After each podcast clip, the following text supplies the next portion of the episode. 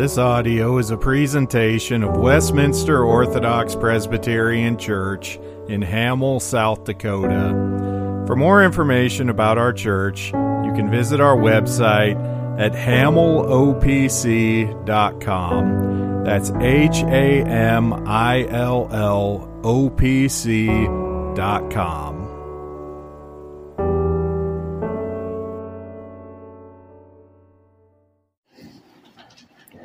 We'll be looking at a bit of a longer passage today. It is all of Genesis chapter 7, and then continuing on into chapter 8, the first 19 verses. It is a longer passage, but it is a unified account of the flood that came on the earth in the days of Noah, and so I think it is best for us to look at it all together. So this is Genesis 7:1 through 8:19. Hear now the reading of God's holy and inerrant and inspired word. And the Lord said to Noah, "Come into the ark, you and all your household, because I have seen that you are righteous before me in this generation.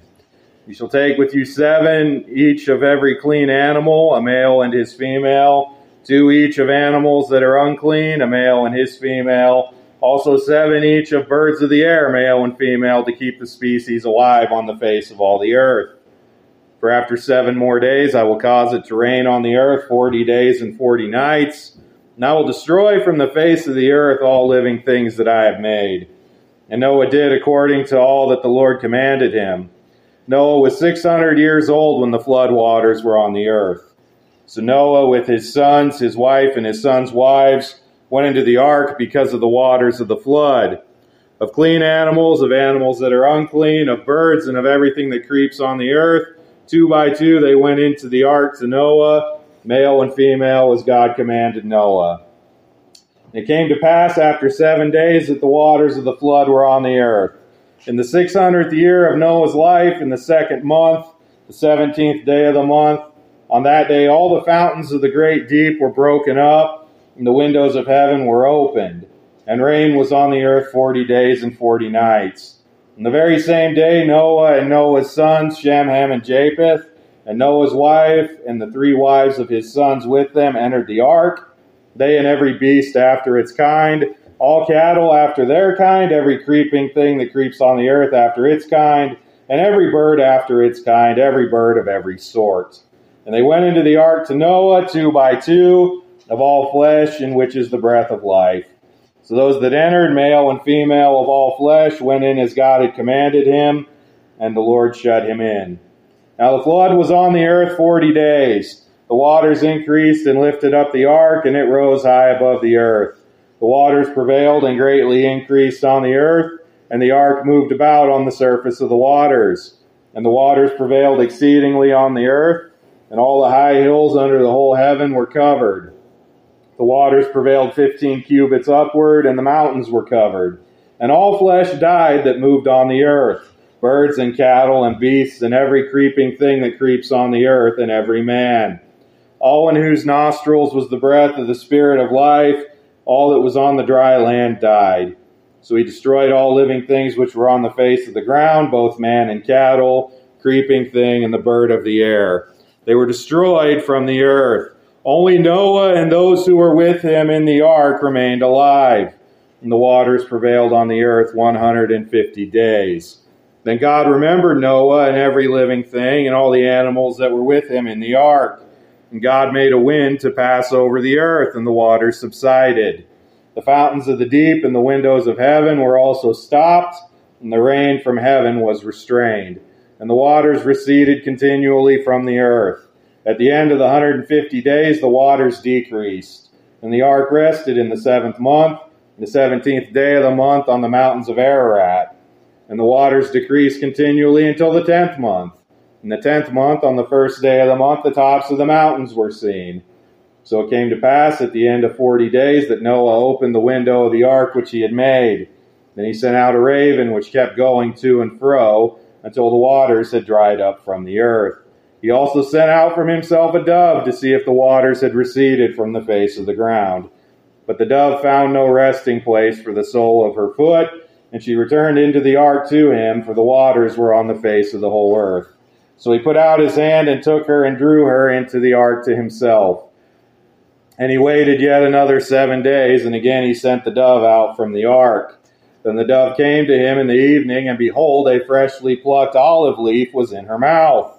And Noah knew that the waters had receded from the earth. So he waited yet another 7 days and sent out the dove, which did not return again to him any more. And it came to pass in the 601st year, in the first month, the first day of the month, that the waters were dried up from the earth.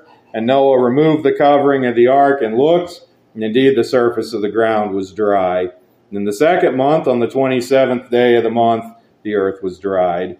And God spoke to Noah, saying, "Go out of the ark, you and your wife and your sons' wives with you. Bring out with you every living thing of all flesh that is with you, birds and cattle, and every creeping thing that creeps on the earth, so that they may abound on the earth and be fruitful and multiply on the earth." So Noah went out, and his sons and his wife and his sons' wives with him. Every animal, every creeping thing, every bird, and whatever creeps on the earth, according to their families, went out of the ark. This is the word of the Lord. May he bless it in our hearing. You may be seated.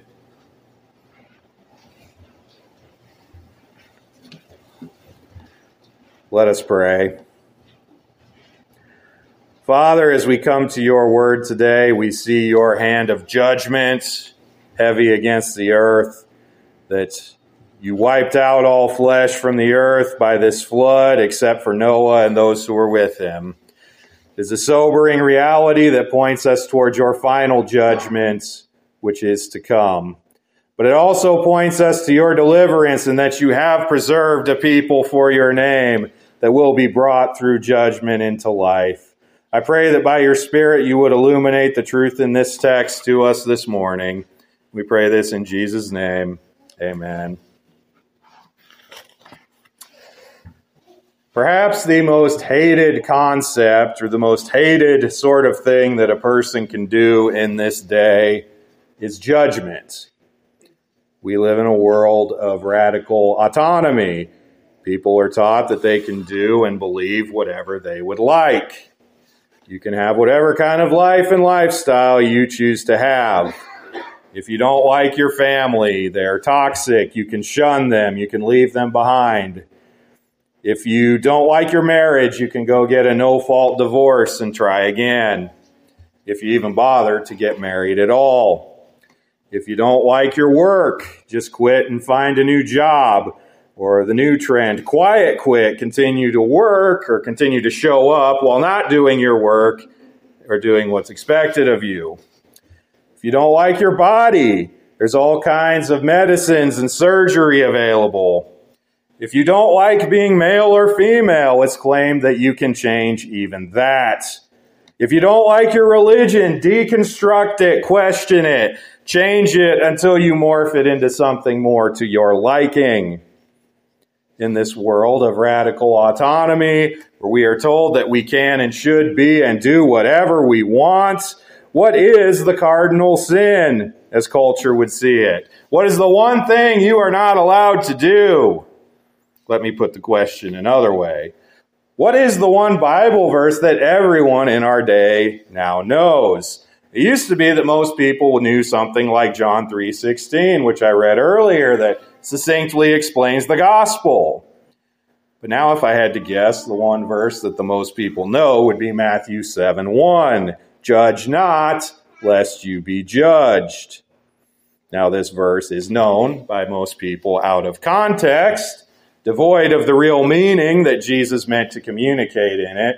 People say, "Judge not," and what they really mean is, I'm going to do what I want, and you have to be okay with it.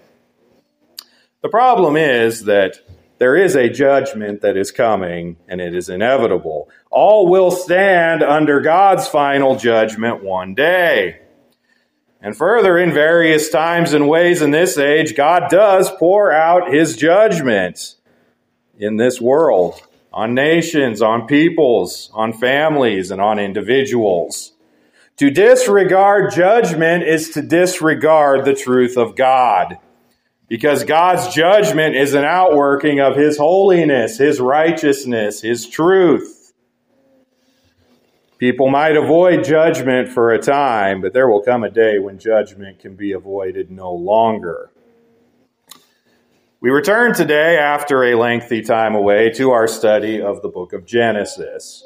What we saw the last time we were here at the beginning of chapter 6 was a world that, in many ways, was probably not all that different from ours. The people of God had become polluted by the things of the world. The covenant was being compromised as the descendants of Seth, the line that knew and worshiped God, intermarried and intermingled, and in many ways came to resemble the line of Cain, those who rejected God and lived according to their own ways and their own desires. We saw God express something which analogically to us would look like exasperation when he said, "My spirit shall not strive with man forever, for he is indeed flesh, yet his days shall be 120 years." So God has purposed to pour out his judgment, but he does so even then in a way that is gracious. He gives a certain amount of time in which people might turn from their wickedness, but sadly they do not. But there was a notable exception. Back in Genesis 6:8, we saw that Noah found grace. Noah found favor in the eyes of the Lord. Though Noah himself was a sinner, there's nothing inherently virtuous in him. He was a man of faith. Through faith, he was found pleasing in the sight of God, perfect in his generations as a man who walked with God. And so as God purposed to pour out his judgment on the world, he also purposes to save a people for his name by the bringing of Noah and his family through this coming judgment. And so we saw that God instructed Noah to build an ark, a giant boat, a massive undertaking. And as we come to chapter 7, that work of building is done, as well as the time for God's restraint of his judgment. Judgment will be poured out. It will come in the form of this worldwide flood that will extinguish all life from the earth except that aboard the ark.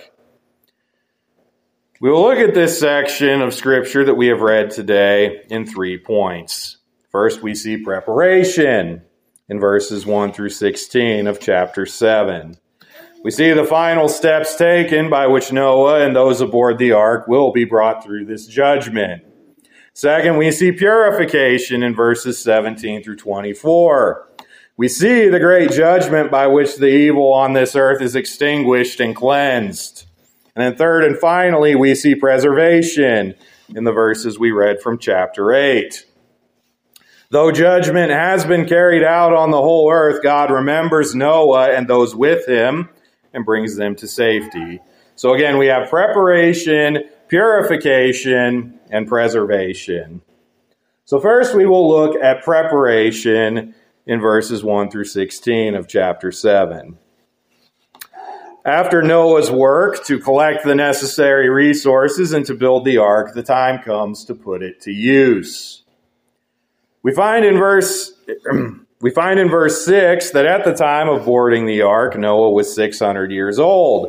Now, the last time we had heard Noah's age in the genealogy of chapter 5, we read that Noah was 500 years old when he had begotten his son. So we are talking a span of roughly 100 years that it took for Noah to build this ark. We cannot conceive of a single project taking 100 years. We can't, because most of us won't even live to see 100. Just by statistics, by probability, the average life expectancy in the U.S., it's about 76 years. So we have no concept of even living 100 years, much less doing one single task that would take 100 years. But that is what Noah did. He spent 100 years doing this work that the Lord had given him to do. But the final act of this work is to enter the ark and to bid the world farewell. Now, this could not be an easy thing to do. Imagine knowing that you're going to board this boat and that by the time all is said and done, you and your family will be the only people on earth left alive. There's also an important statement that we see here in verse 1, where God tells them to come into the ark, and he says, because I have seen that you are righteous before me in this generation. Now, this is a statement that has been the source of some confusion and controversy. Some say that Noah had, by his 100 years of service, by the things he had done to this point, earned God's favor, that it was by his works that God had accepted him and that God will deliver him. But this is to misunderstand the situation. Noah was not a perfectly righteous man. Noah, like everyone after Adam, was a fallen sinner. In fact, we'll see after the flood some of the particular weaknesses of the flesh that Noah seemed to have. Noah is accounted as righteous, but there's a question. How is Noah accounted righteous before God? Now, is it because he was perfect? That is impossible, because man after the fall bears the guilt of Adam's sin and all the actual sins which proceed from it. Is it because God is accounting as righteous something less than perfectly righteous? I know of at least one scholar who takes that view, that Noah was relatively righteous compared to the rest of the world, and so because of that, God recognized his righteousness as meritorious. But this is to violate God's justice and holiness. The only righteousness that is holy and justly rewarded is one that is perfect in every way, and Noah did not have that. So how might Noah be accounted as righteous? Well, John Calvin, commenting on this verse, helps us to understand. He says, we must observe in the first place that he, God, loves men freely inasmuch as he finds nothing in them but what is worthy of hatred, since all men are born the children of wrath. In this respect, he adopts them to himself in Christ and justifies them by his mere mercy. After he has in this manner reconciled them unto himself, he also regenerates them by his Spirit to new life and righteousness. Hence flow good works, which must of necessity be pleasing to God himself. Thus he not only loves the faithful, but also their works. We must again observe that since some fault always adheres to our works, it is not possible that they can be approved except as a matter of indulgence. The grace, therefore, of Christ, and not their own dignity or merit, is what gives worth to our works. So in other words, because Noah is justified by grace through faith, just as we are, his works are found acceptable to God by grace. God graciously in Christ looks upon us and accounts us as righteous because of Christ's righteousness imputed to us, credited to our accounts. Similarly, while our works are of no value or merit in themselves, because we are graciously accounted as righteous in Christ, our good works, even as they are worked by God in us in our sanctification, are graciously accounted as righteous in God's sight. Christ washes not only our sinful souls of sin, he washes our imperfect works of sin and accounts them as righteous. All of this is by grace through faith, so that we might never boast. Noah could never say that he deserved God's deliverance on any other basis than by the righteousness of Jesus Christ, received by faith alone. There are final preparations that must be made for Noah and his family to enter the ark. First, we see the gathering of the animals so that they could come aboard. We see 7 of every clean animal. What we see here is that Noah already knows something, which is made much more clear in the Mosaic ceremonial law, the difference between clean animals, those who could be eaten and sacrificed, and the unclean animals, those that could not. Noah was to take 7 of the clean animals so that he and his family might be prepared to obey God by eating what they should and by offering the proper sacrifices. They had an eye looking forward to worship and service of God. Now, it is not likely that Noah had to actually go and round up and collect all these animals. He, after all, only had 7 days. the hand of God would have helped him. Otherwise, you could think of a situation perhaps where Noah was ready to bring in lions and bears. And what might happen to someone who tried to unwillingly bring lions and bears onto a boat? That's not going to go very well. No, God would have been with him. God would have moved to bring these animals to Noah and bring them aboard the ark. And then we see what is to come after these 7 days where the animals are gathered. God says, I will cause it to rain on the earth 40 days and 40 nights, and I will destroy from the face of the earth all living things that I have made. Now, 40 ends up being an important number, a number of frequent symbolism and significance in the Bible. In fact, it's a number often associated with periods of testing and of judgment. So it was for 40 years that the Israelites wandered in the wilderness, being judged for their sins. Only those would pass through of the next generation whom God purposed to save. But the most significant 40 days and 40 nights of all was when Jesus was in the wilderness to be tempted by Satan, a temptation against which he prevailed. He would pass through that judgment. Here, the earth will undergo the waters of judgment for 40 days and 40 nights, and it would be found wanting. None will pass through except those whom God had purposed to save. So Noah does all that God commands.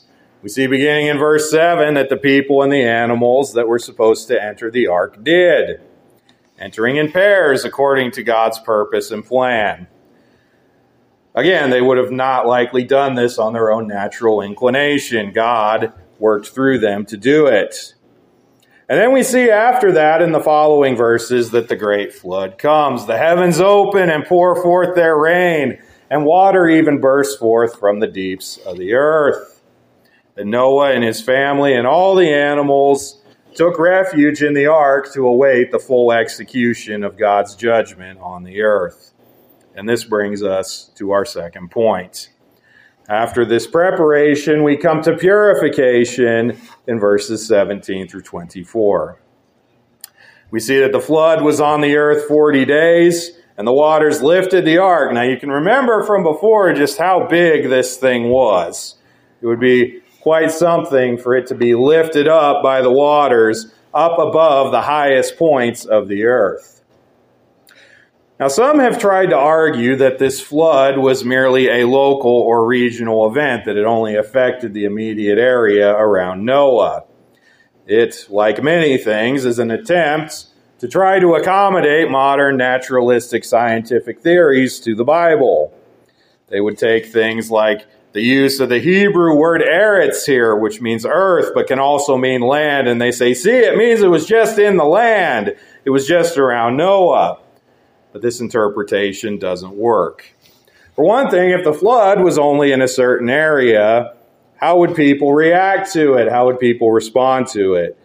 Think about it. If you were in an area and it was flooding, what were you going to do? You're going to go to higher ground. You're going to go away from the flood. And eventually, if there is an end to the flood, you would find a way to escape it.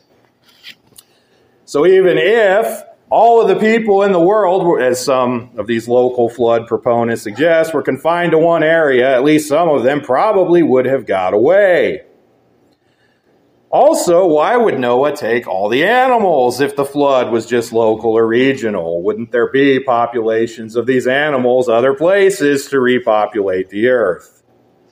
All of this to say, these efforts to synthesize the Bible with evolutionary theory and naturalistic scientific theories, they just don't work. This flood was a grand, global, supernatural calamity. If you've ever even been through a small flood that you've seen that's been in your area, you may find it surprising, as I have, just how much power moving water has and how quickly and severely it can alter and remake things. Not only would this flood bring death and judgment to those who had rebelled against God, in a very real way, this global flood would remake the world. It would have altered geography. It would have altered geology. It would have caused things like canyons and other features that might not have existed before to emerge. Many of the things that science now tries to attribute to millions or billions of years of slow erosion could be done in a short time in such a global catastrophe. We see that the waters rise to 15 cubits over the highest point on Earth. A cubit's roughly 18 inches. You could think of it as basically the length of your forearm. And so 15 of those over the highest mountains, over 20 feet over the highest mountains on the Earth, covering everything. There's no way to account for this kind of flood in a naturalistic or materialistic perspective, there being that much water on the earth or that large of a flood. This was a supernatural act. It was God's direct hand of judgment. And God, by his waters of judgment, purified the earth of its wickedness. All mankind, besides Noah and his family and the other creatures with them on the ark, died. We see that even once the 40 days of rain and the fountains of the deep being opened are done, the water remains on the earth for another 150 days, that is 5 months. And it takes more months after that for the waters to recede and the land to dry enough that they could come out of the ark. It would be a long time to be on this ark with all these animals. After a time, one might begin to wonder, when is this going to end? Are we just going to stay on this ark forever, or where is this going? Well, this brings us to our third and final point. After preparation and purification, we come to preservation in chapter 8, verses 1 through 19. In verse 8, we see that God remembered Noah. Now, this is analogical language to help us understand God. It's not as though God forgot Noah and then it suddenly occurred to him, oh no, I need to help Noah. No, God always knew about Noah. God always purposed to deliver Noah and his family. This is a covenantal remembering. This is a remembering of favor. God showing again anew and afresh his grace towards Noah and his family. So God stops the flooding of the earth, the waters of the sky, and the waters from the ground. And then he causes a wind to make the flood recede. We don't know particularly what kind of wind this was. Again, it would have been another supernatural event, something we've never seen anything like and wouldn't be able to account for. But we see in the first 5 verses of chapter 8 an account of the entire time from the flood to when the ark rested on the land. On the ark, they recognize that they have stopped moving. They're stuck. And this is where we may begin to see what I mentioned before, some potential doubt, some potential anxiety. Okay, now what do we do? Noah and his family once walked on the earth. Would they ever do so again? Or would they continue separated from it? We see that once the ark rests on the mountain, Noah waits still another 40 days before he even opens the window and looks outside. Perhaps he's not yet sure if it's safe to look out since God has been pouring out his judgment outside the ark. Maybe he is overcome with sorrow, knowing that the world he knew is gone. But after these 40 days, after all these months of being sealed inside the ark, he does open the window. He sends out a raven, which flies around, can't find a place to land, can't find a place to stay, and so it comes back. He next sends out a dove, who also at first finds nothing. Then another week later, he tries again with the dove. This time the dove comes back with a freshly plucked olive leaf. That meant that somewhere there was land, and somewhere the trees have resumed living and growing. And then one more time, 1 week later, he sends the dove. It doesn't come back. It found a new home where it was content to stay.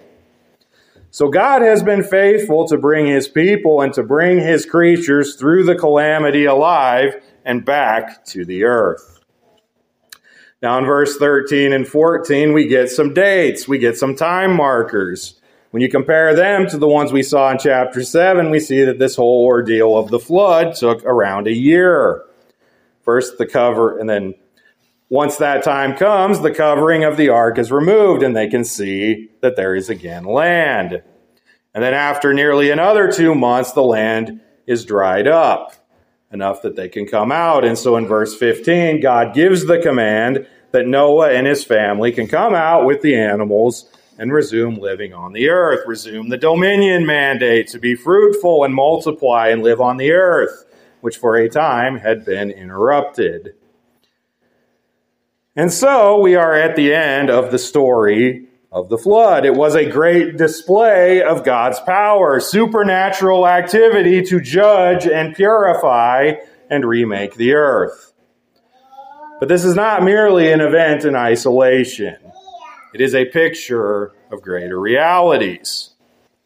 First, this flood is a picture of our salvation through judgment.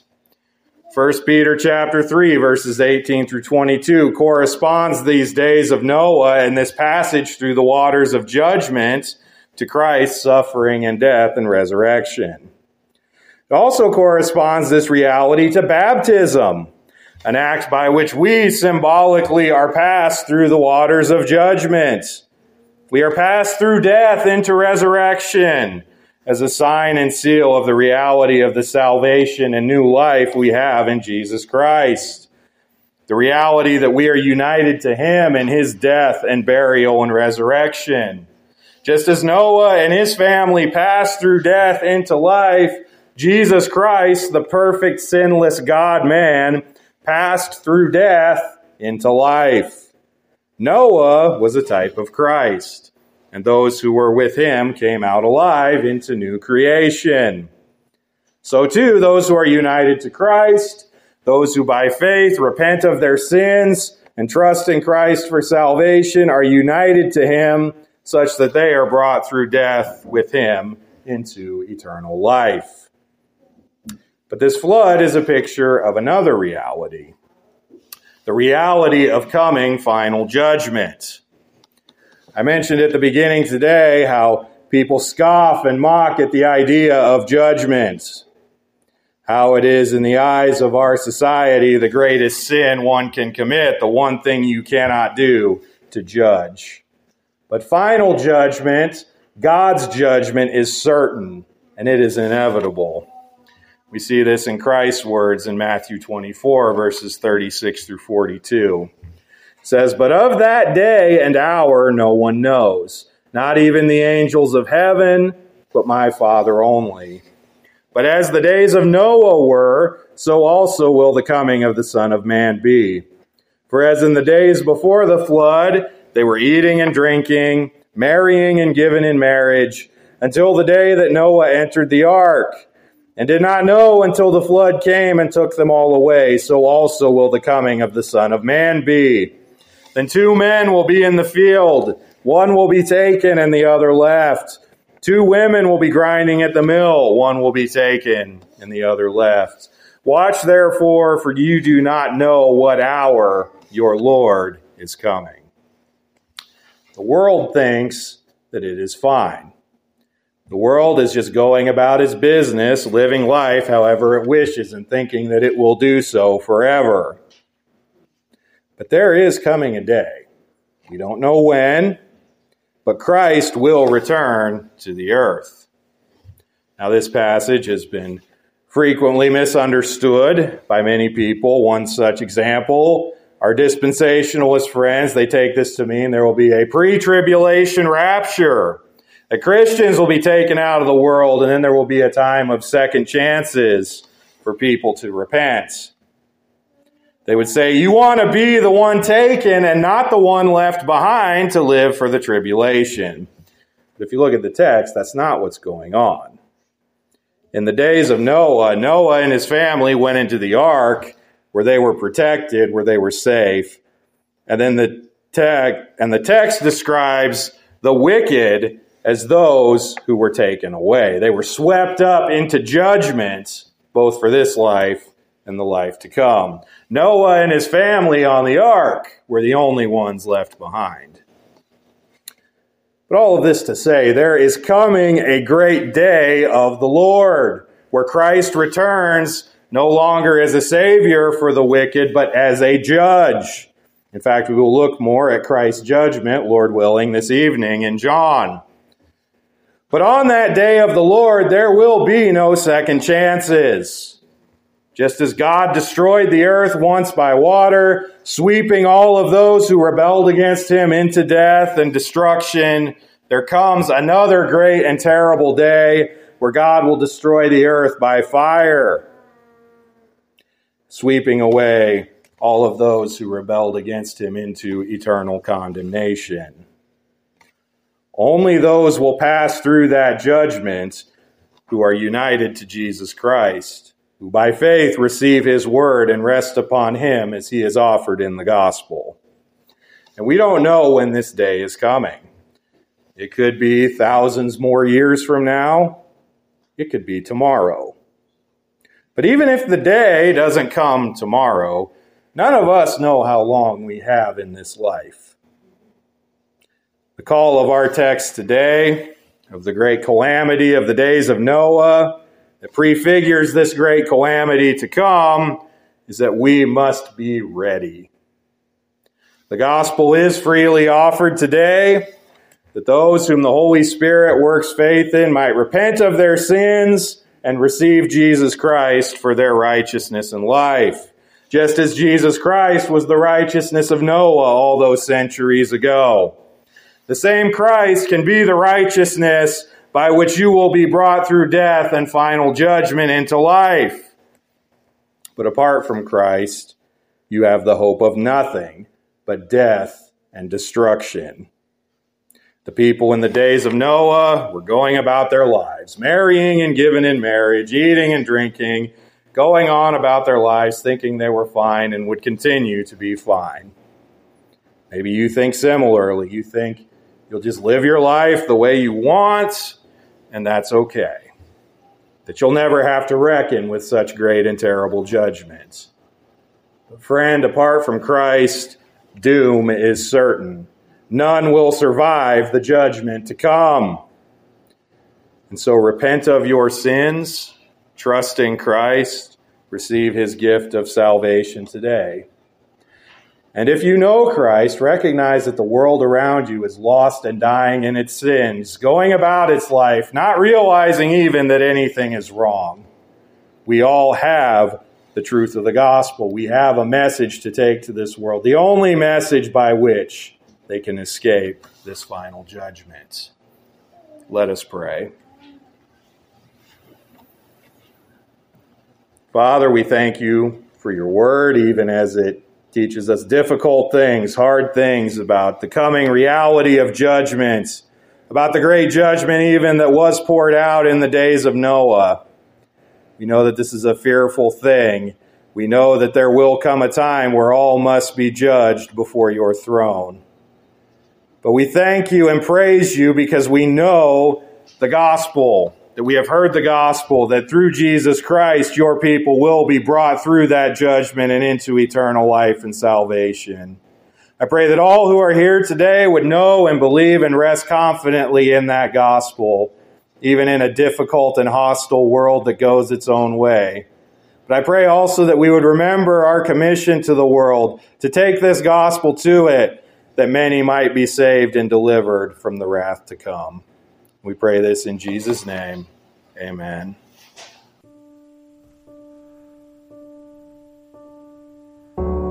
Thank you for listening to this audio presentation of Westminster Orthodox Presbyterian Church in Hamill, South Dakota.